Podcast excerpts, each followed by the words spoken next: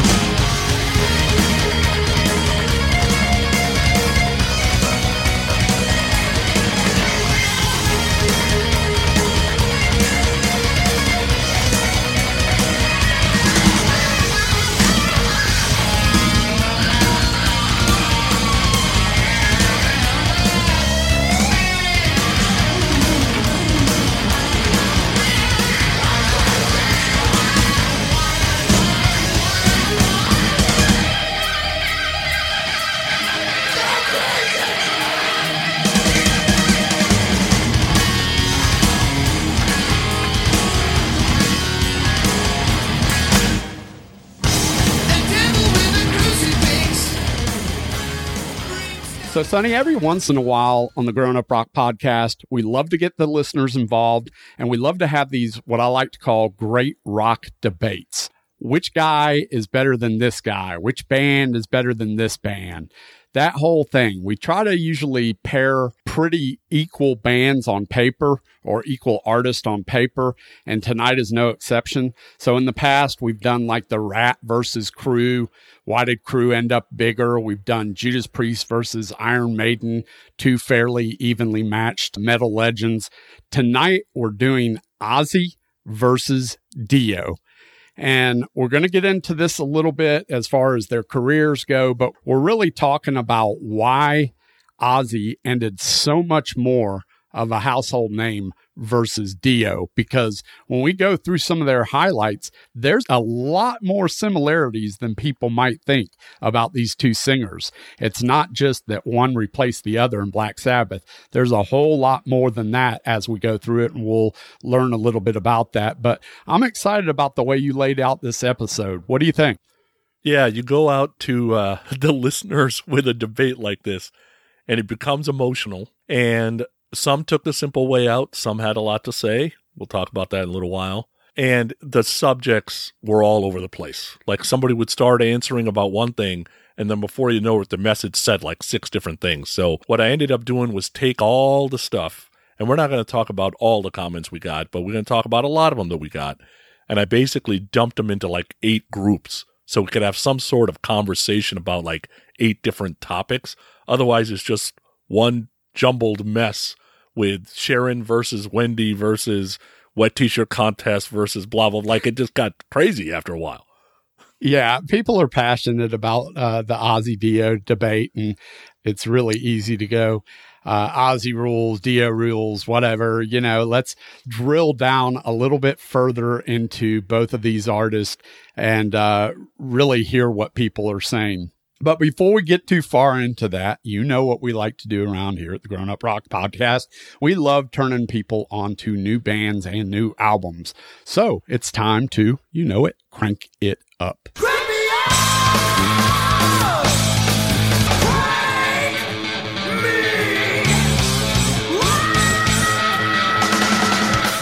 It's time for the Crank It Up New Music Spotlight. So tonight's Crank It Up New Music Spotlight comes to us from a Swedish band. Hey, another Swedish band called Fans of the Dark. They just released their latest album called Suburbia. It's the follow up to their debut album from last year. Here's another thing this band has released two albums in two years, and that's not something that normally happens these days. Bands are taking two, three years off in between albums. But I really enjoyed their last album, their debut album. So let's spin the first track off of this Suburbia record called Night of the Living Dead. Check it out. They're coming to get you, Barbara.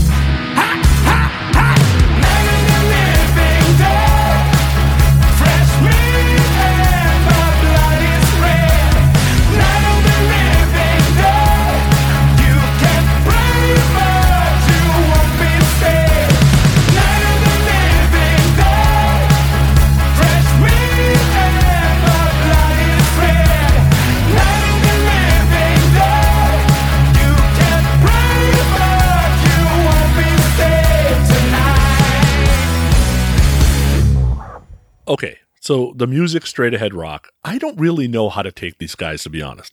I've only listened to the album once all the way through, and I am interested enough to listen more.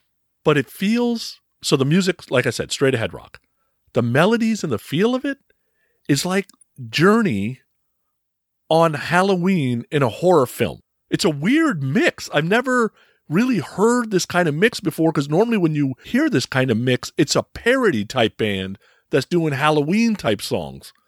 But even the cover of the CD is very horror Halloweeny. And just, I felt like there was some eerie to the melodies. It's, I don't know how to explain it actually.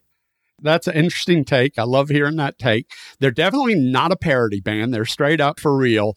I will tell you that the first album didn't have as much connotation as this new album. So this new album, Suburbia, uh, as you heard with the first song, Night of the Living Dead, if you look at the song titles on this record, there's a lot of pretty much like horror type thing.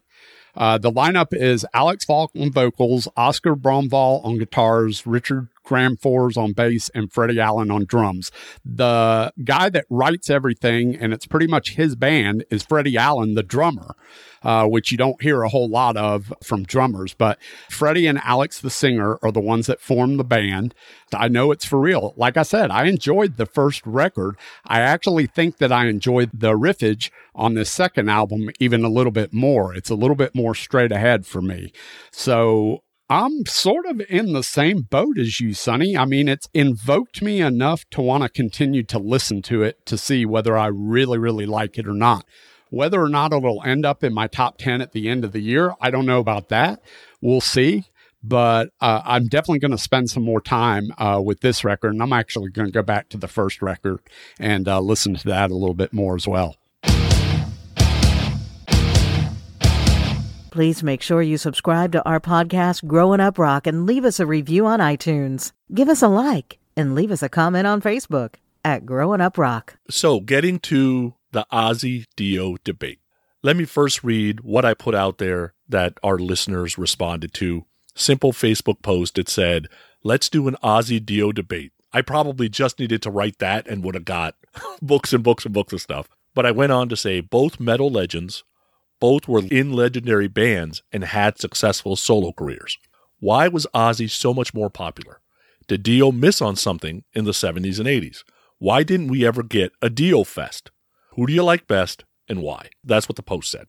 Now, just to put some housekeeping aside, Dio's not with us anymore. Rest in peace. Ronnie James Dio died May 16th of 2010. Ozzy, most likely, Ozzy is going to outlive us all. So somehow he's going to be 135 even after the two bottles of vodka a night and snorting ants and all the other stuff he was doing. Somehow this dude is going to outlive us. Keith Richards, Ace Frehley, Ozzy Osbourne, all three would somehow be at my funeral. I don't understand. It's called formaldehyde. So anyway, and we're we're not going to really do a history lesson here. We're going to do a little bit of that as we kind of talk about the eight subjects. But I wanted to start with some commonalities between these two. Okay, so both Ozzy and Dio have released at least 10 solo studio albums. Dio's released 10, Ozzy released 13. Both were born in the 1940s. Dio was born in 1942, Ozzy was born in 1948. Both were married twice. Dio married second wife Wendy in 78. Ozzy married second wife Sharon in 82. Both had their second wife be the band manager, although we'll talk about it a little bit later, but Wendy didn't really want to be. Sharon basically married him because she was, but Wendy didn't really want to be. Both have been known to, we'll just say, screw band members over in royalties and publishing and or songwriting credit. Maybe that's Wendy and Sharon's fault. Who knows? Both were obviously in Black Sabbath. Both have had multi-platinum records. Both are rock metal legends with Ozzy's major bands being Black Sabbath and Solo, and Dio's major bands being Rainbow, Black Sabbath, Solo, and Heaven and Hell. So they've got some commonality. There's no doubt about that. Anybody in our group of podcasters slash the rock metal fan community know who Ronnie James Dio and Ozzy Osbourne are. There's no doubt about that. So when we got some of these answers from the listeners, some just kept it simple, right? The Dio rules came from Chip Edmonds, Mark Briody, Eric Peterson, Wayne Sepcott, Brent Evans, Wes Haskins, Neil Spears. They basically just took the easy way out. This is last year's physics notes. It's the best I could do. Thanks a lot, fellas. You're saving my life.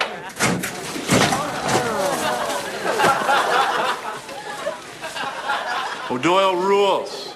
O'Doyle, I got a feeling your whole family's going down. But for now, I got to study. Then there was an Aussie rules, right? Right after the deal rules, there would be an Aussie rules. Ace Mez, David Drew, Patrick Larson, Sean O'Dallale. I think that's how you say it. Then there was the people who took the cop out. I like them both equally. Eric LaSalle, Charles Brock, Mike Moon. Mike Moon even said potato, potato. They're about the same. I don't think so, but that's beside the point. Then some of our listeners had a lot to say. Okay. So the eight topics, and I kind of wrote this as I would be writing a mini series of some sort on Netflix that were half an hour episodes or a chapters of a book, a short book, because I can't write long books. And this first episode slash chapter would be named Ozzy is Nuts and Dio was not. So, some comments. Tom Nuremberg says Dio is better by far, less popular because he wasn't in the headlines for doing stupid things. Tony Mattis said Dio had a head on his shoulders and didn't do stupid shit. Dio didn't mess around with heavy drugs in the 80s and didn't seem to get drunk on stage or interviews. Ozzy did do stupid shit and stuff like that all the time. Eric Peterson said, Dio kept it simple, having a beer and a couple of doobies before hitting the stage, mellow and ready to be dramatic and have fun at the same time. And then Jeff Martin said, Dio is the superior vocalist by miles.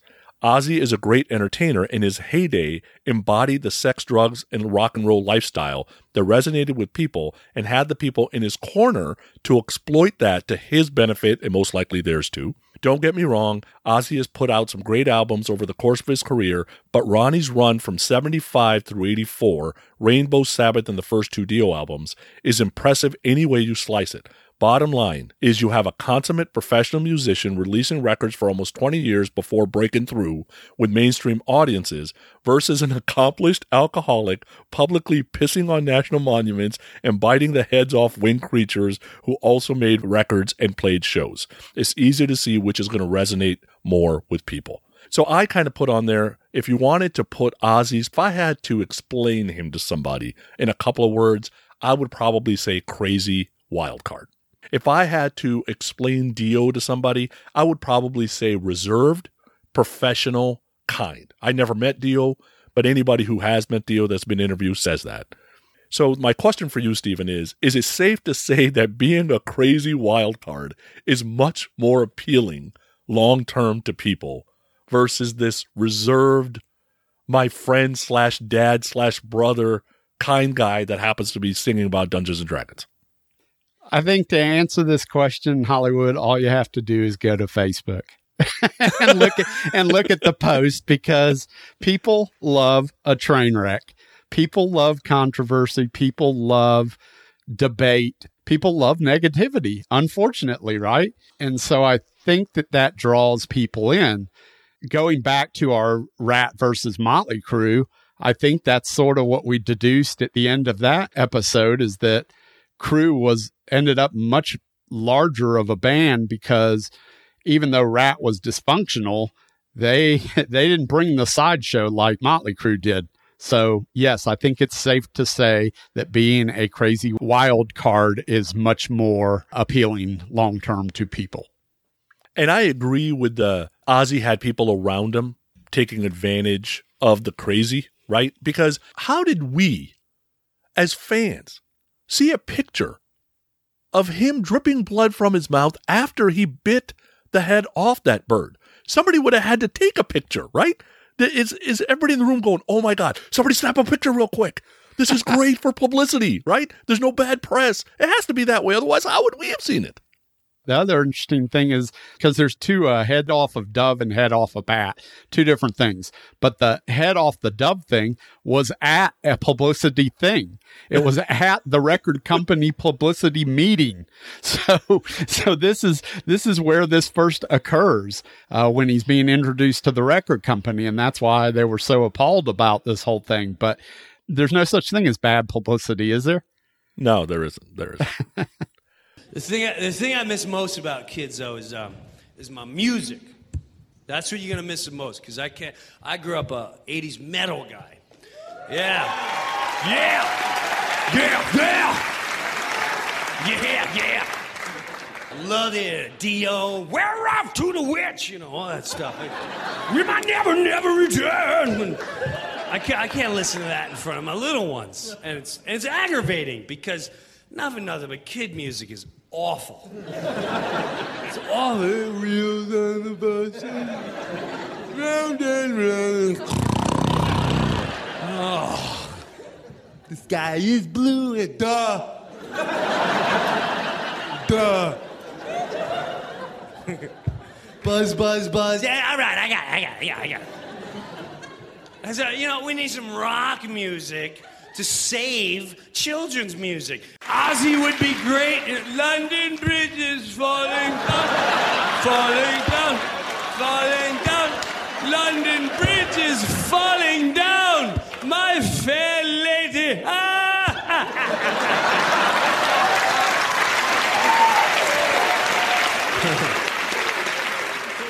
ah. All right, so the second episode slash chapter to this book I named Ozzy is cool, and Dio was not. And I'll tell you, my beautiful family rarely comments on this kind of stuff because reality is they don't know who Ozzy or Dio is. Nicole's not going to get involved in this. Kids aren't going to get involved in this. But one of my daughters actually got involved. So Gianna put on there because Ozzy's just simply cooler. So somehow this guy who's going to outlive us all has resonated with a 20 year old female that doesn't even like metal music. Right? That's how Ozzy is cool.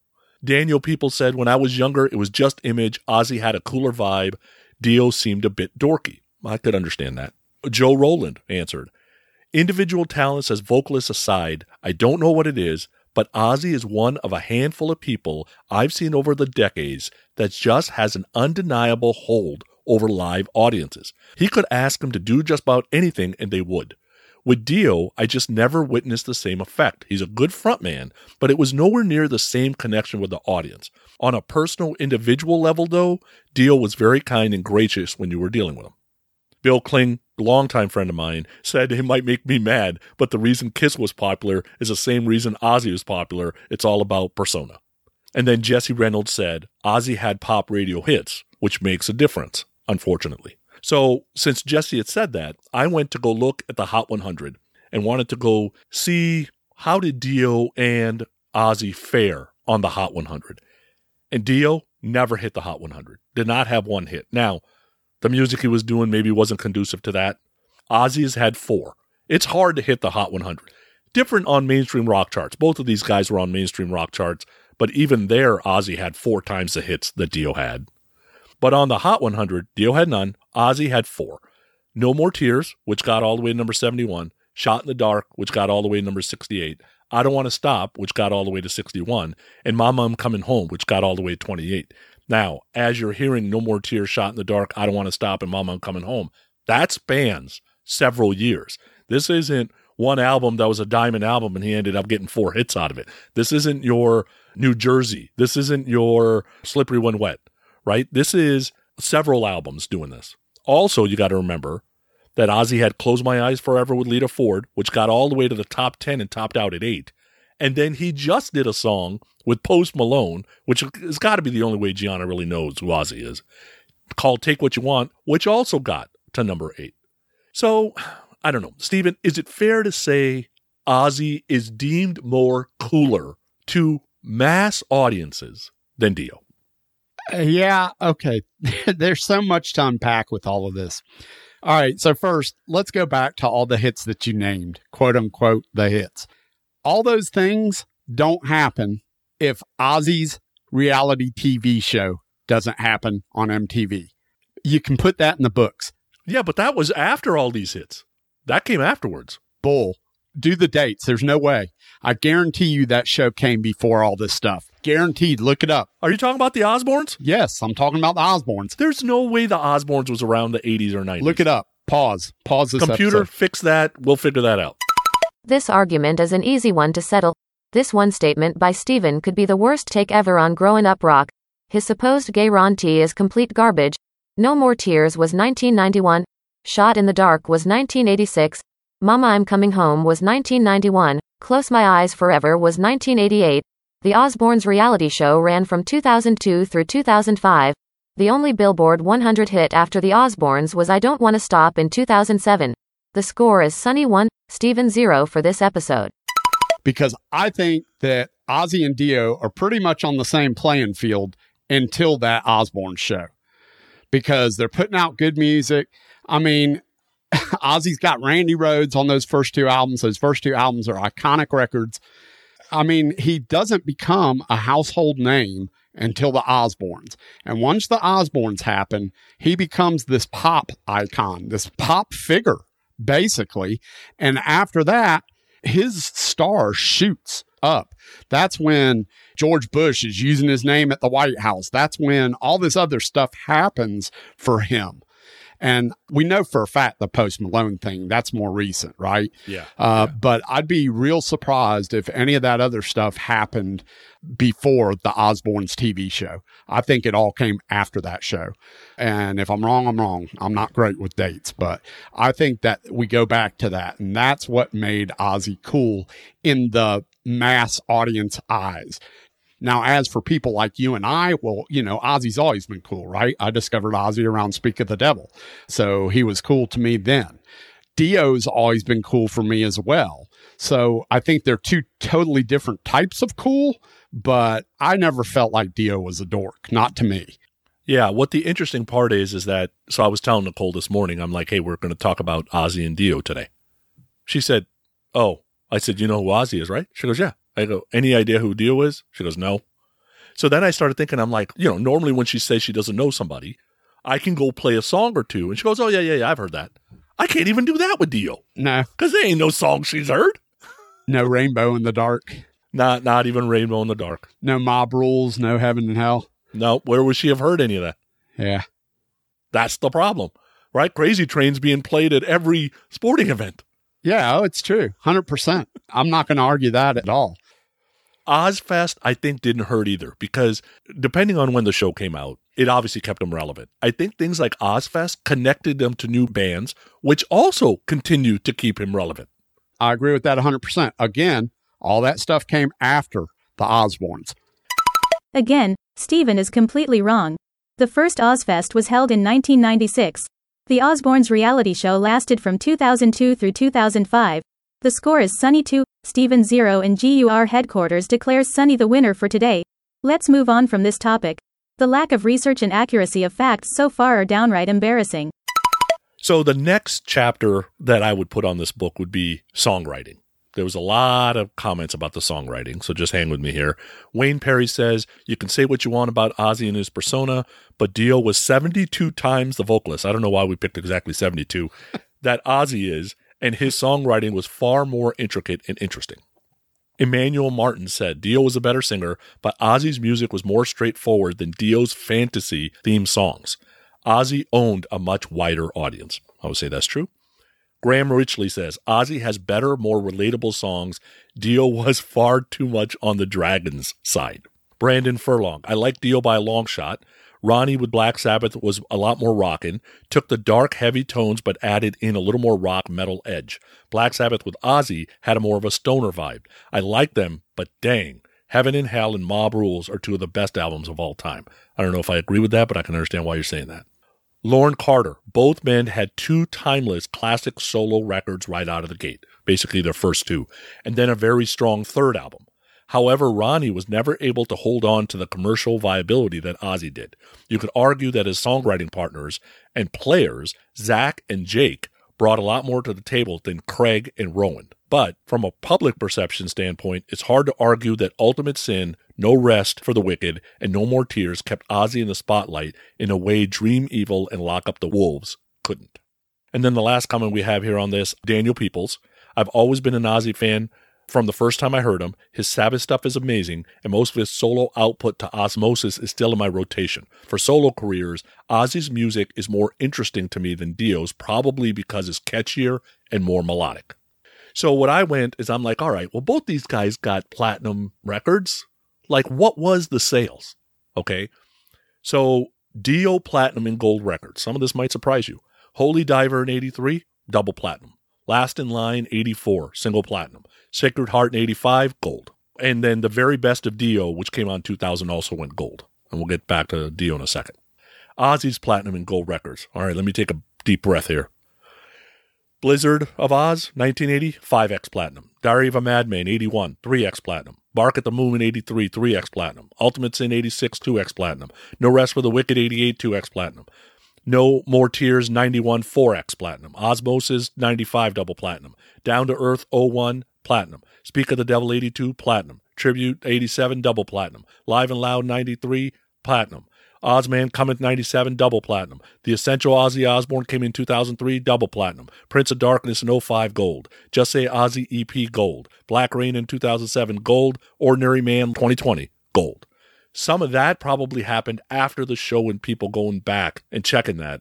But here's what happened to Dio. So in 85, he releases Sacred Heart, which we already know went gold. By the time 87 Dream Evil releases, he goes from selling 500,000 plus to barely a hundred thousand in the US. Something happened to Dio in a matter of basically 18 to 24 months.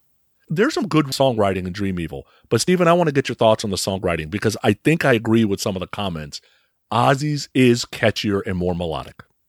I definitely agree with that. Yeah, overall, I mean, somebody said it earlier. Ozzy's music overall is is just more relatable than Dio's music. I would agree with that statement. Yeah. What do you think happened to Dio between 85 and 87? Is it like I want to say he wasn't a pretty boy, so he didn't do well on MTV, but Ozzy ain't exactly handsome either.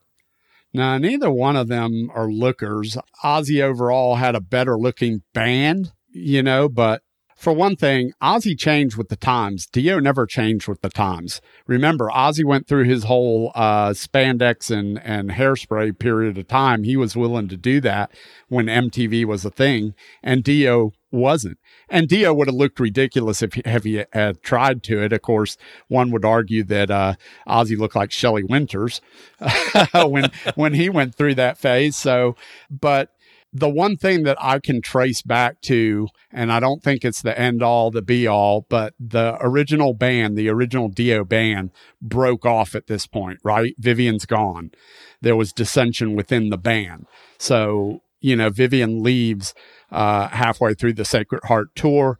Craig Goldy comes in. I don't know. That probably didn't sit well with some fans that had really grown accustomed to Vivian Campbell through the first two albums, and those first two albums are so amazing. So that could definitely play a part in it. Yeah, yeah, for sure. Of course, that being said, Ozzy's had numerous band changes throughout his career, so I don't know what to tell you, but. all right, so what I did is I'm like, all right, this songwriting thing is kind of hard to figure out. Like, do we talk about your favorite Ozzy songs, your favorite Dio songs, my favorite Ozzy? We would have got caught up in a bunch of things, and maybe we do that someday when we're doing a thanking the greats or something like that. So I went to the internet and found a top 10 from loudersound.com for Ozzy and found a top 10 on the top 10s website for Dio.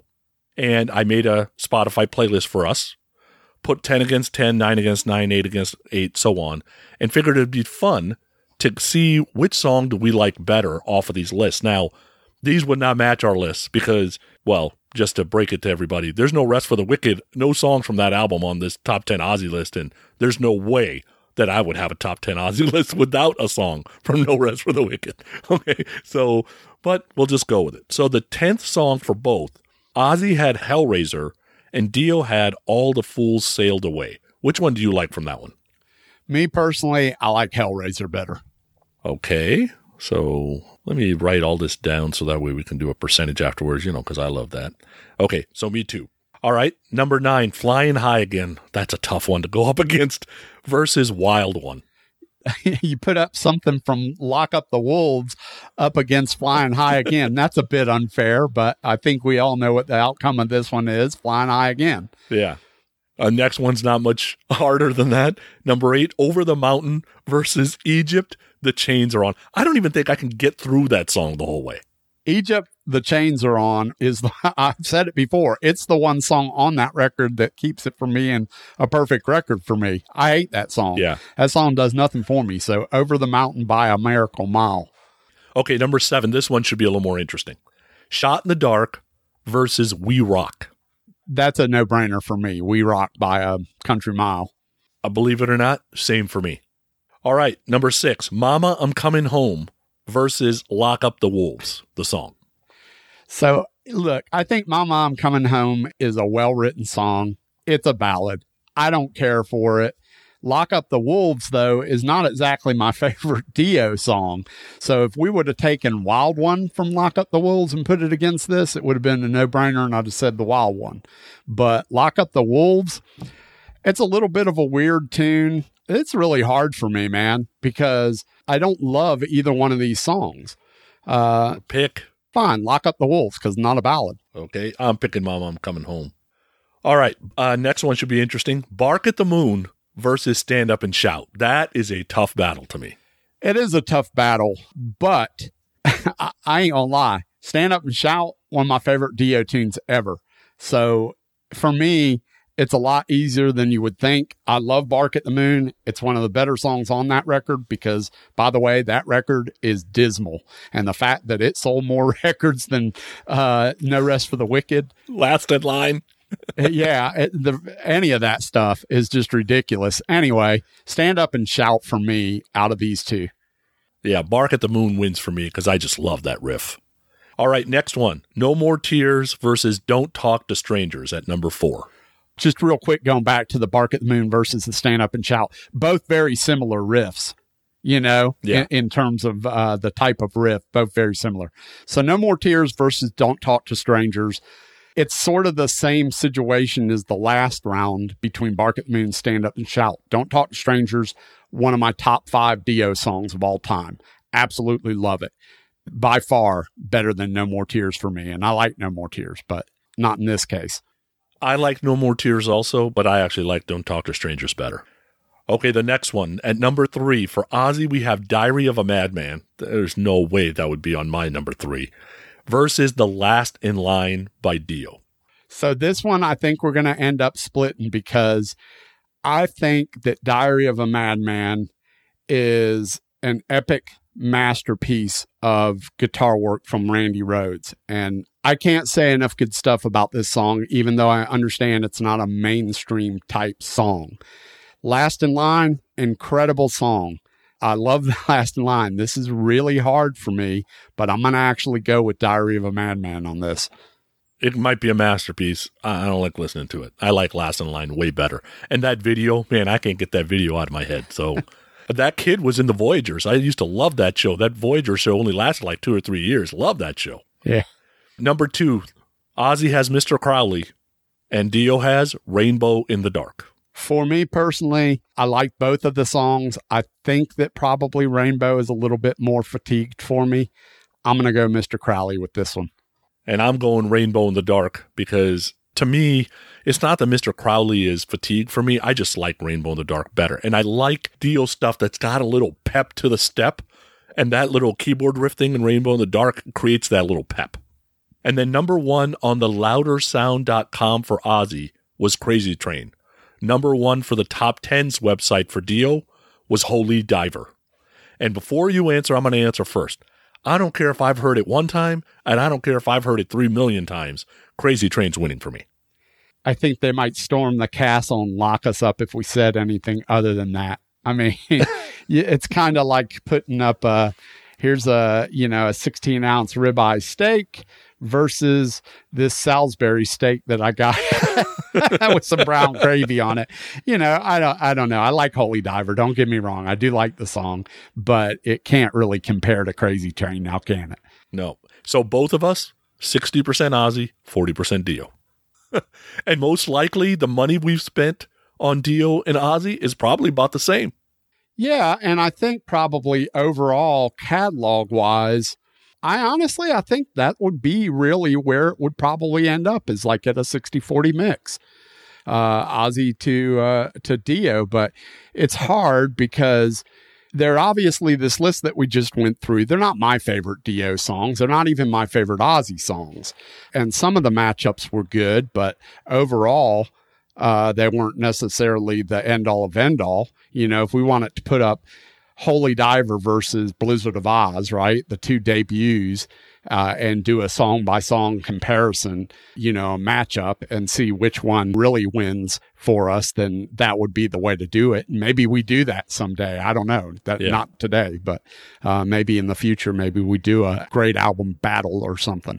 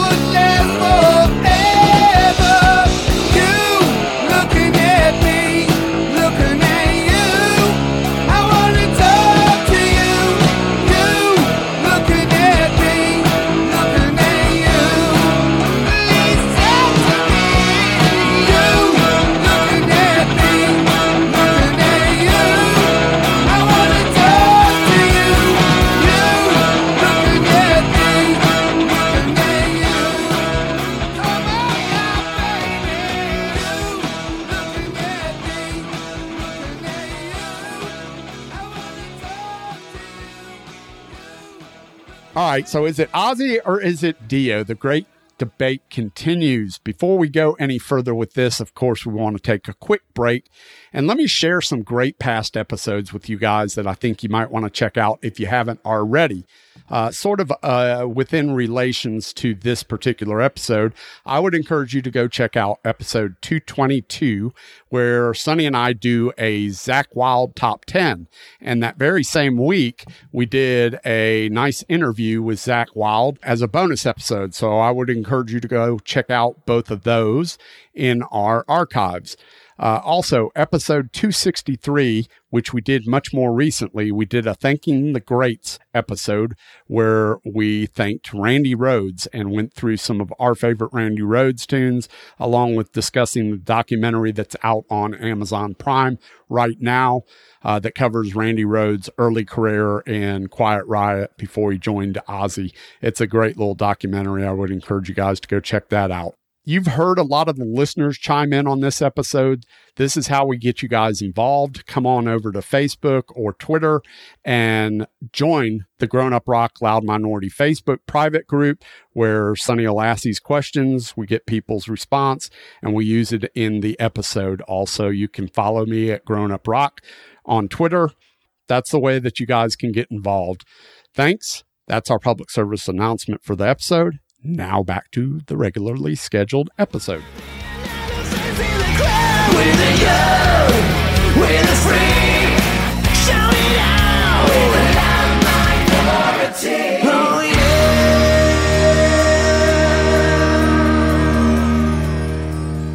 Didn't you also interview Craig Goldy and Rowan Robertson at some point? Yeah, I did actually. That's great point. Yep, there's some great uh, archives back there. The Craig Goldy uh, interview is really good. He was really honest about a lot of stuff, and that's a long one. That's he gave me like an hour and a half of his time or so. Uh, the Rowan Robertson one is a little bit shorter. That one ran about 45 minutes or so, uh, but both guys are good. Both interviews came out really good. So yeah, go check those out as well. I forgot about those. Okay, so our next topic slash episode slash chapter to a book, I would call The Voice. So Ivan Galesick said, I love both of them solo and with Black Sabbath, but I give the edge to Dio for the voice. I just enjoyed the sound of his voice better.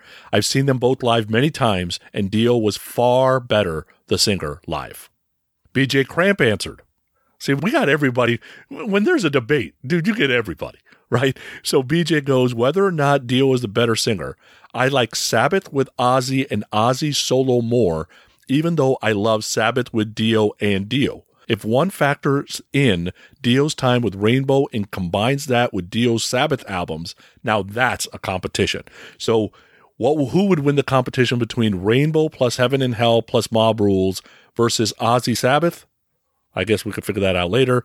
He also likes Ozzy's 80s solo records a lot more than Dio's, and so does everybody else, according to the sales, BJ. So you're not the only person out there.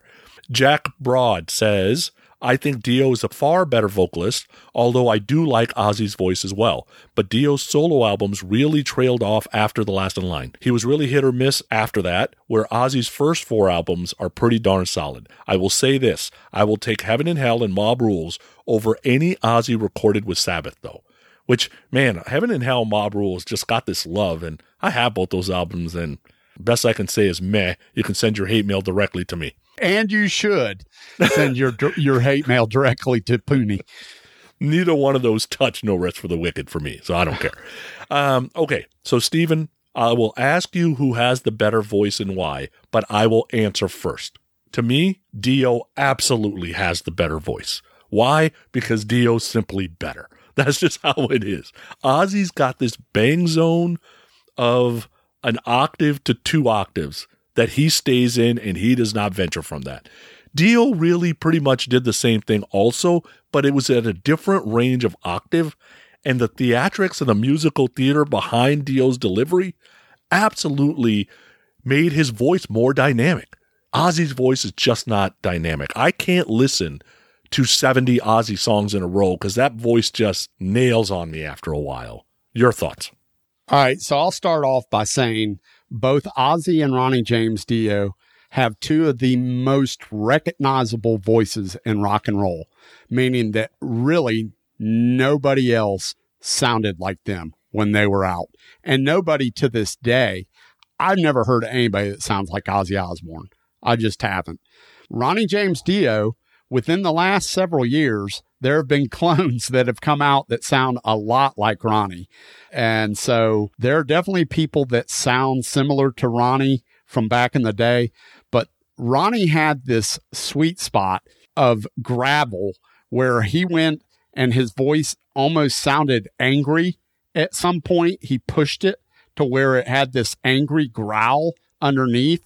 And I absolutely loved that. To me, without a doubt, Ronnie James Dio is the better singer.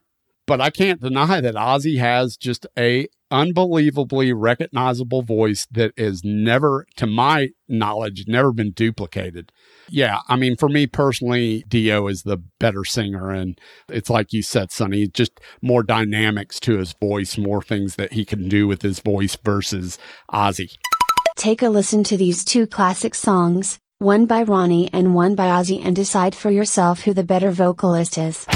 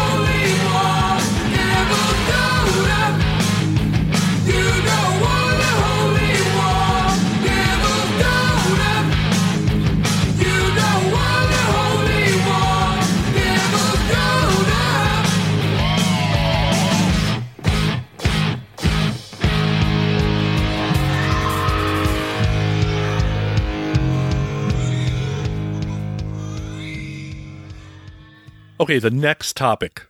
We'll label this the wives. Okay. so even our buddy Zeus got involved in the commenting. He says Randy and Ozzy had the better wife slash manager. Um, it wasn't Randy's wife, Zeus. Just just making that clear. Um, John Harden says Wendy Dio isn't the force that Sharon Osbourne is. Dave Tedder, our buddy Dave, says Sharon and Wendy's management styles were drastically different. While Wendy was reserved and more methodical, Sharon is bombastic, loud, and up your ass. She and her father didn't get along, but she knew she could count on him if she needed someone hung out of a window upside down with a rope tied to their genitals if needed. Because love or hate each other, he loved to do shit like that. Alrighty then. Zach Lovelace. Ozzy did better because he married Sharon. Dio is better, but didn't marry into the right family to become royalty. Toby Gidry says the answer is simple Sharon. If it wasn't for her, Ozzy would have probably OD'd in a hotel room after getting kicked out of Sabbath. She also is as ruthless a manager as her father.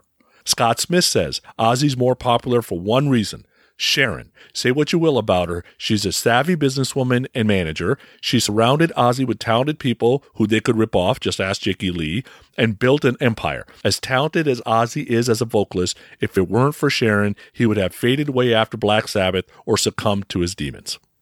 So we kind of talked about this earlier. Wendy took over as a manager for Dio, but she did it reluctantly. Later on, she's had an artist management company for the last basically 30, 32, 33 years officially. Let me ask you this. There's no doubt that Sharon is a key to this whole thing, correct? Sonny, are you familiar with the word pedigree? Yes. Sharon has a pedigree. Okay. It's in her blood since the day she was born. We know her father's background as a record company exec and manager, hardcore, cutthroat. So she was around that the whole time. She was working in the offices of Jet Records.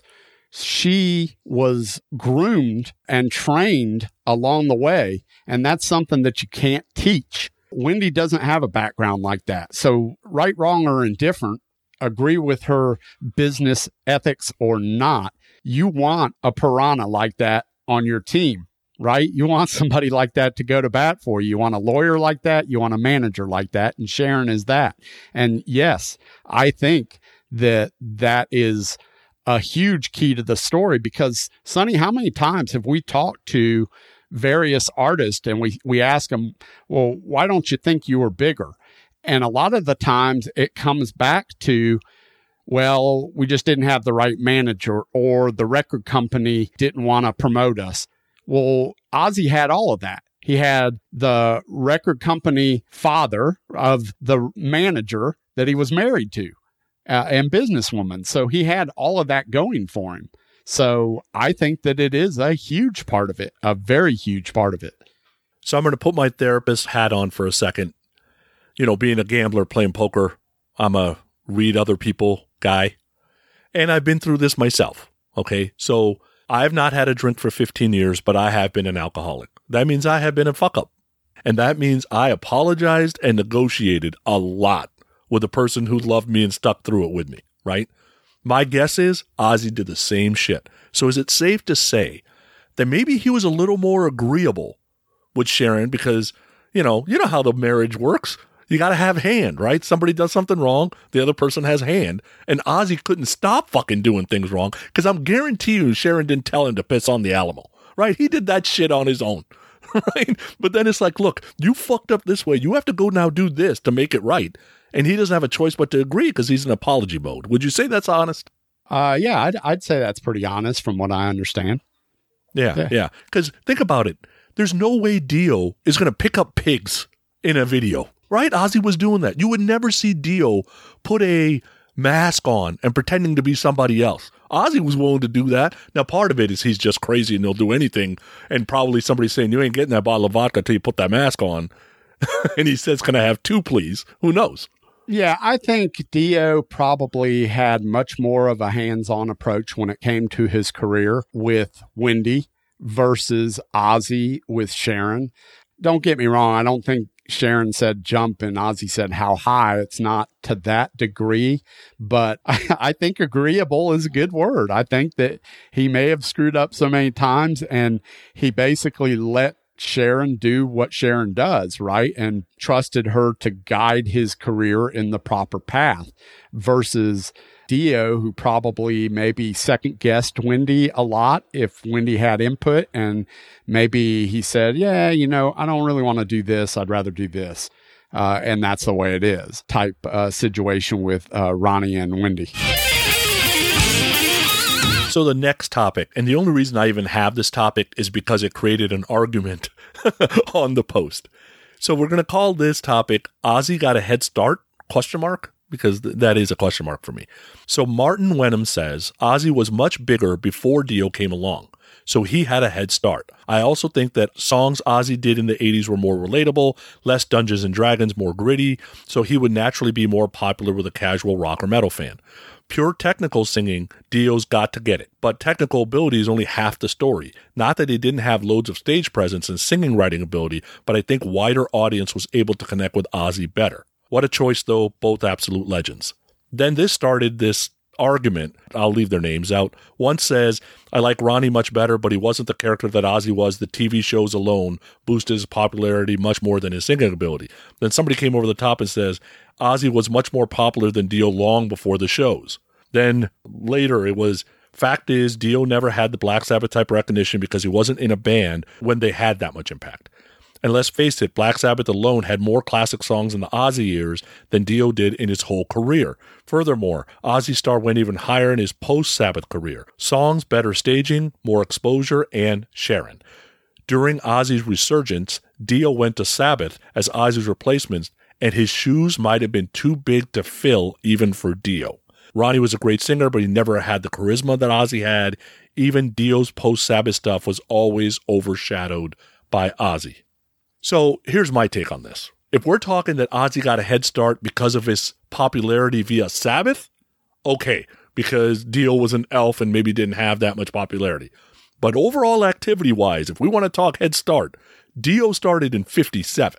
Ozzy didn't start till 67. So, what's your thoughts on this whole head start thing? Like, what started the argument about this head start bullshit? Like, what happened here?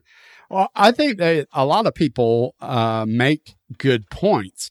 I think, you know, to kind of wade through everything that they're saying, I think overall, I understand that what they mean by Ozzy got the head start is Ozzy's fame was much larger coming from a band like Black Sabbath, who were for all intents and purposes the pioneers of metal, right? I mean, one of the first bands in there, the Godfathers of heavy metal, however you want to look at it. So he created a name for himself from that band alone.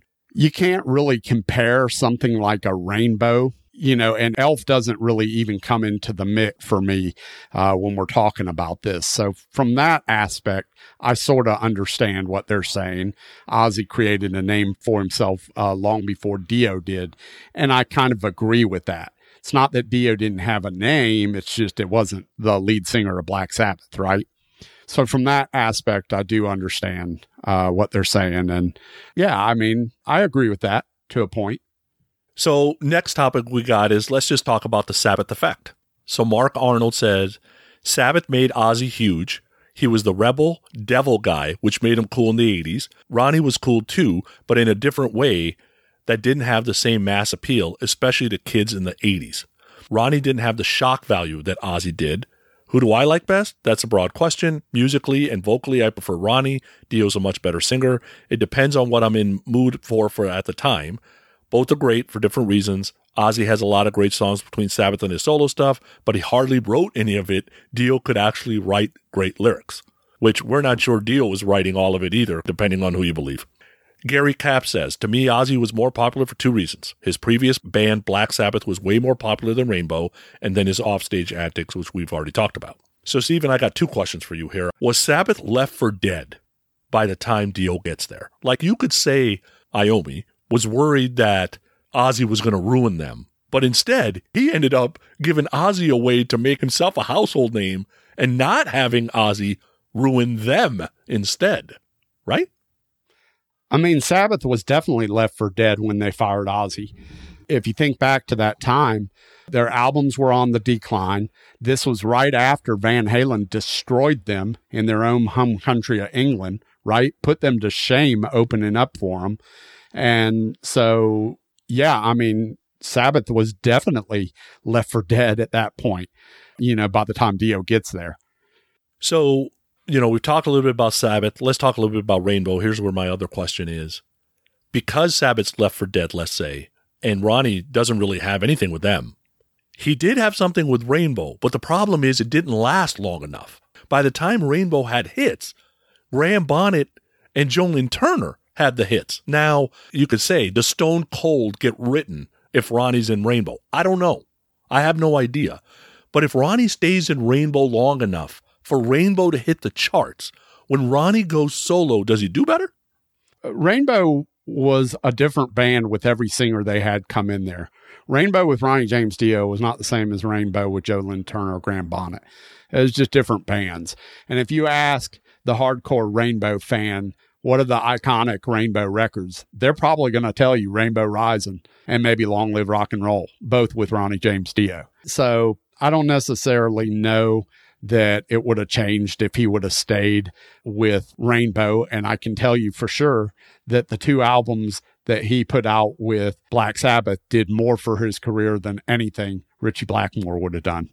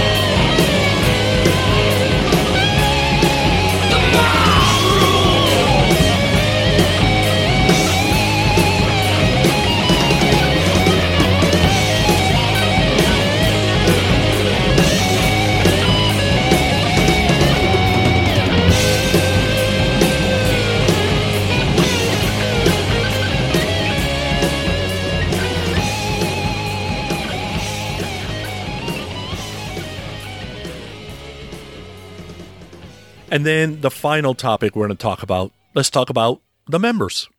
So Mark Masalam, friend of ours, says Ozzy had iconic guitar players to raise his profile during his solo years.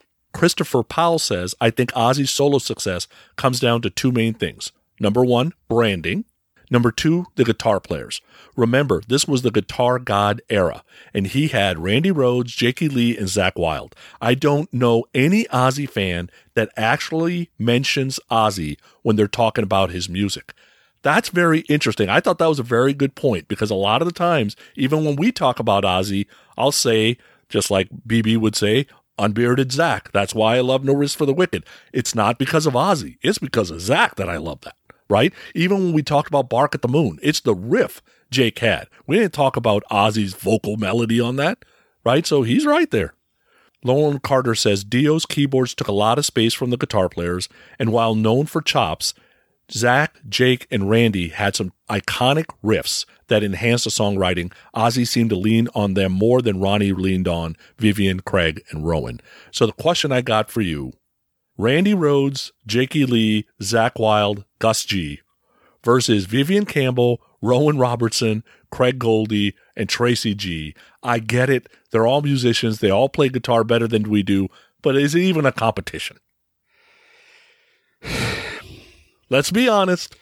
It's a hard thing to answer, and here's why. I think that Randy Rhoads, Jakey Lee, and Zakk Wylde came along at a point where, like somebody said, guitar gods were the thing. The guitar god thing lessened as time went on, especially where Craig Goldy and Tracy G are concerned. It's really hard because all these guitar players, every one of them, are amazing.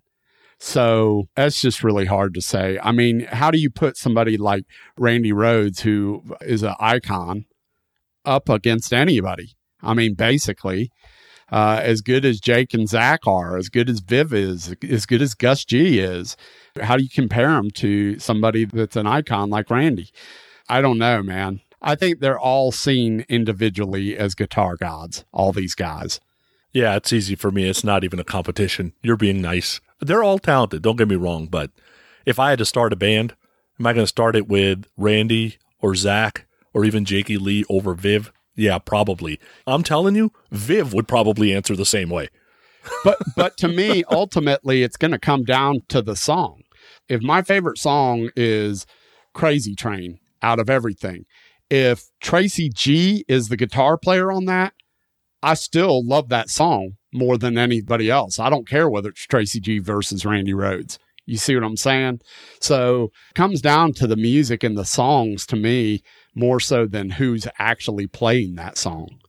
Before we uh, wrap it up, wait a minute. Before you wrap all this up and before you go and connect something to Kiss, there was one glaring chapter in this novel that you put together missing for me personally. Oh, really? Okay, go for it. Oh, hugely. We did not even discuss the live aspect. And to me, this is two artists that built their careers on a live component, right? They both toured excessively. And I'll stand by this. I've seen Ozzy starting with Jakey Lee and going forward, right? I never saw Ozzy with Randy, so I can't comment on that. And then I saw the original Ronnie James Dio band, starting with Last in Line and going forward that way. And for me, although both are really good live, I will still to this day tell you that one of the best concerts that I've ever seen, hands down, was uh, Ronnie James Dio on both the Last in Line and the Sacred Heart tour. He was doing things live in concert with his stage set and his effects that I had never seen live. So I'll put that right out there. Like Ozzy, when I saw him, both times I saw him early on when I saw him, I saw him on the Bark at the Moon tour, was the first time I saw Ozzy. I thought it was a good show, but it was nothing special. There weren't any amazing effects or anything that I was like, holy shit. With Dio, there was definitely that. So I'll put that out there. For me on the live thing, and this is where the three to four years absolutely matters, right? So by the time I see Dio, he's at the tail end of Dream Evil, and Ozzy is just released No Rest. Dude, it wasn't even close. Zakk alone blew away everything Ronnie did on stage, right? You're getting a 20 year old Zakk at that point. They ain't nothing touching Ozzy at that point. But it's also 1988 and 89 by then. And by the time Dio gets to lock up the Wolves, he's basically playing large clubs at that point. Right. I saw Dio like in a pretty sizable club for Lock Up the Wolves tour, which was, I mean, he went from arenas to clubs in that two album span. When I saw Apples to Apples, both in an arena, the Ozzy show could not even come close to what I saw on Last in Line or Sacred Heart. Yeah! All right, so let's connect it to Kiss. You wanted the best, but you got the best. The hottest band in the world,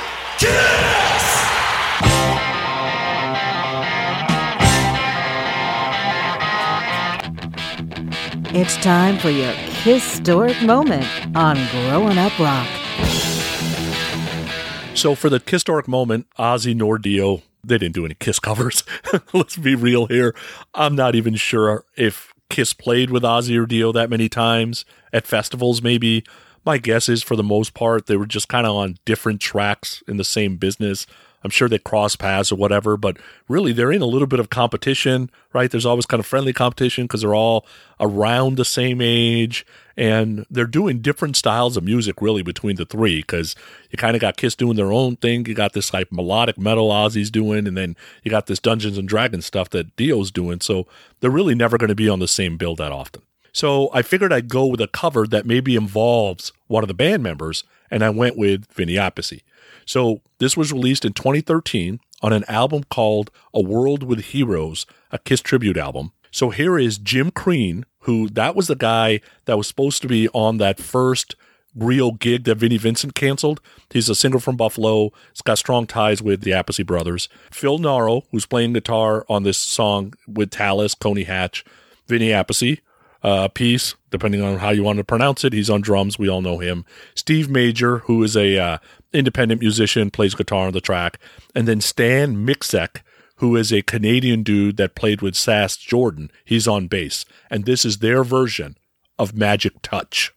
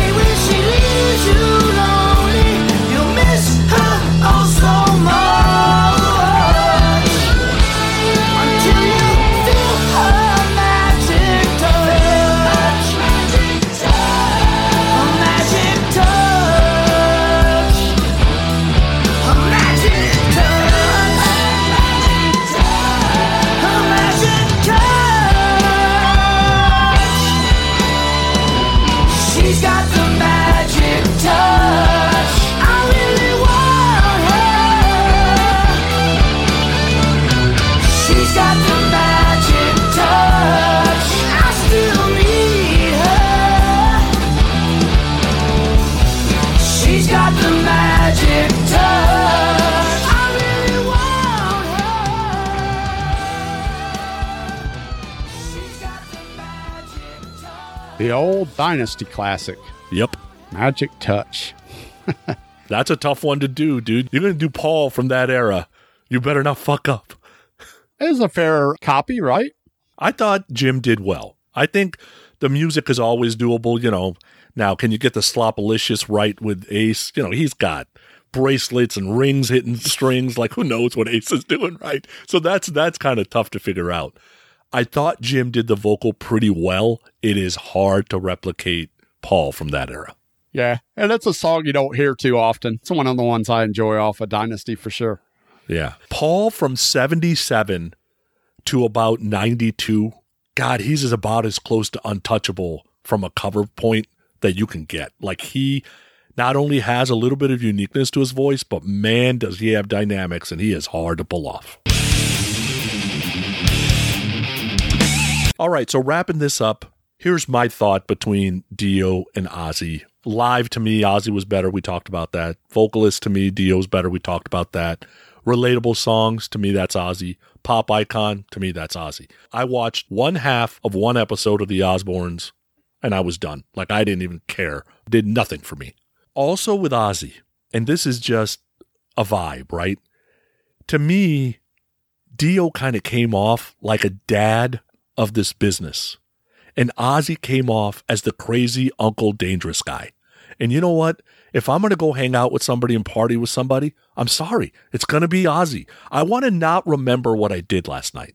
I feel like I'd get a lecture from Dio about, hey, you know, you've had a few. Why don't you calm down a little bit? Like, I'm sure he would do it in a nice way, but that's just my feeling. I've never met either one of them. This is all off of their persona in pop culture.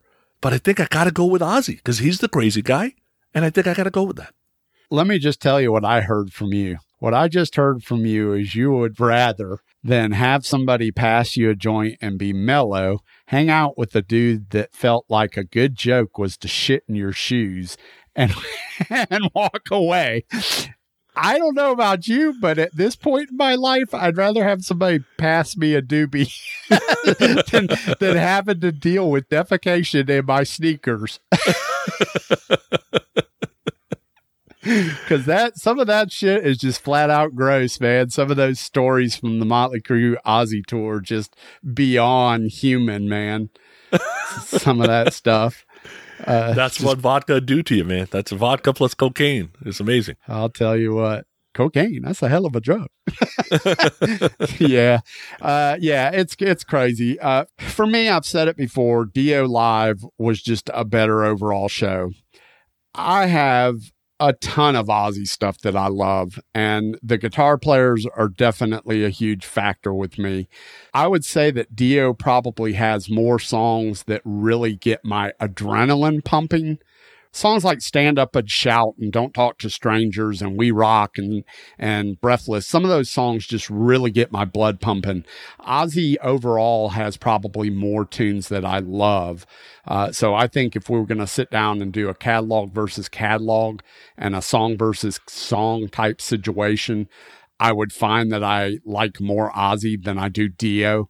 Uh, and I think it's probably going to come down to a 60 40 mix, but both for me are great. I have pretty much the entire catalog from both singers, and that's where I'll leave it.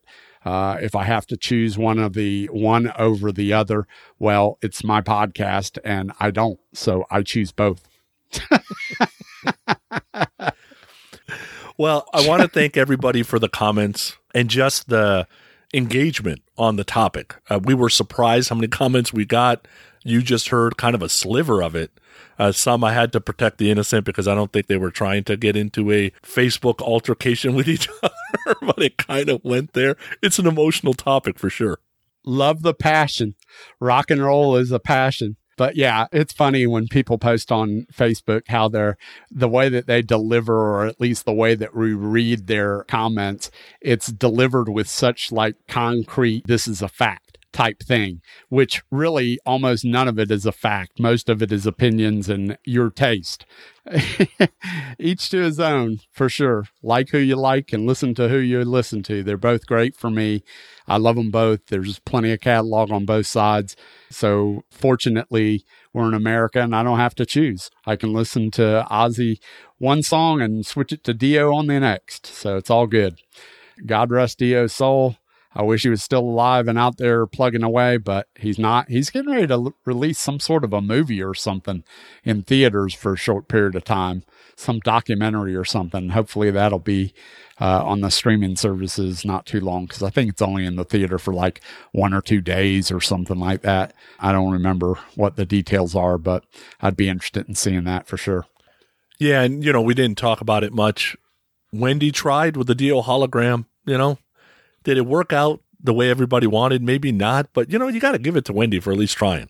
Yeah, it's interesting too. I don't think, at least to my knowledge, Sharon never branched out and, and managed anybody other than uh, Ozzy, did she? Have you met the man? Dude, she had her fucking hands full. I know for a fact Wendy Dio managed other people, right? She managed Rough Cut. I know that for a fact. I guess that was just something I was bringing up is that Wendy had other irons in the fire, whereas Sharon was dedicated and focused only on Ozzy. My guess is Sharon couldn't even go to the bathroom without worried about Ozzy doing three lines while she was gone. Don't disagree. Don't disagree.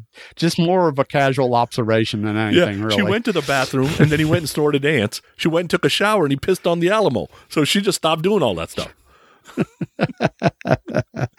yeah.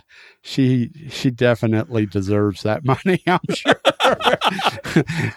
Not a job I would want, thanks. No, thank you. So, all right, great episode. Thanks everybody for contributing to this episode. We hope we've sparked debate amongst you all. We hope that you guys go out and listen to Dio and Ozzy records for the rest of the week and weekend.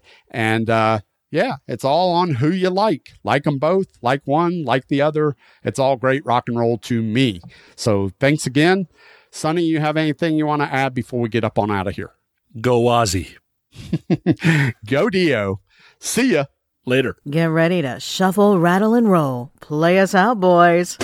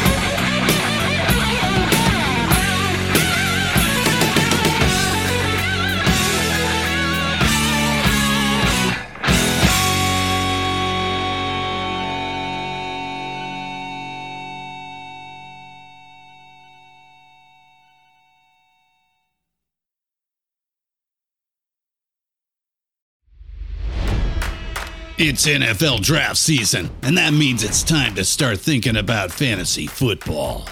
FantasyPoints.com features industry leading experts and prognosticators using proprietary hand charted data to help you score more fantasy points. FantasyPoints.com is the place to go for whatever kind of fantasy football you play. Whether you play fantasy football, daily fantasy sports, or do a little bit of everything, Fantasy Points has the meticulously researched content to guide you to victory. And why wait for the fall? Fantasy Points also covers the new spring football league, the UFL. Join the guru, John Hansen, Scott Barrett, Joe Dolan, and other massive names in the fantasy football universe with an exclusive offer. Use code Pantheon for 15% off any fantasy points package, including the all in package, with access to every article, tool, and data nugget that Fantasy Points has to offer. That's fantasypoints.com and code Pantheon for 15% off at Fantasy Points. Fantasypoints.com, code Pantheon. Score more fantasy points.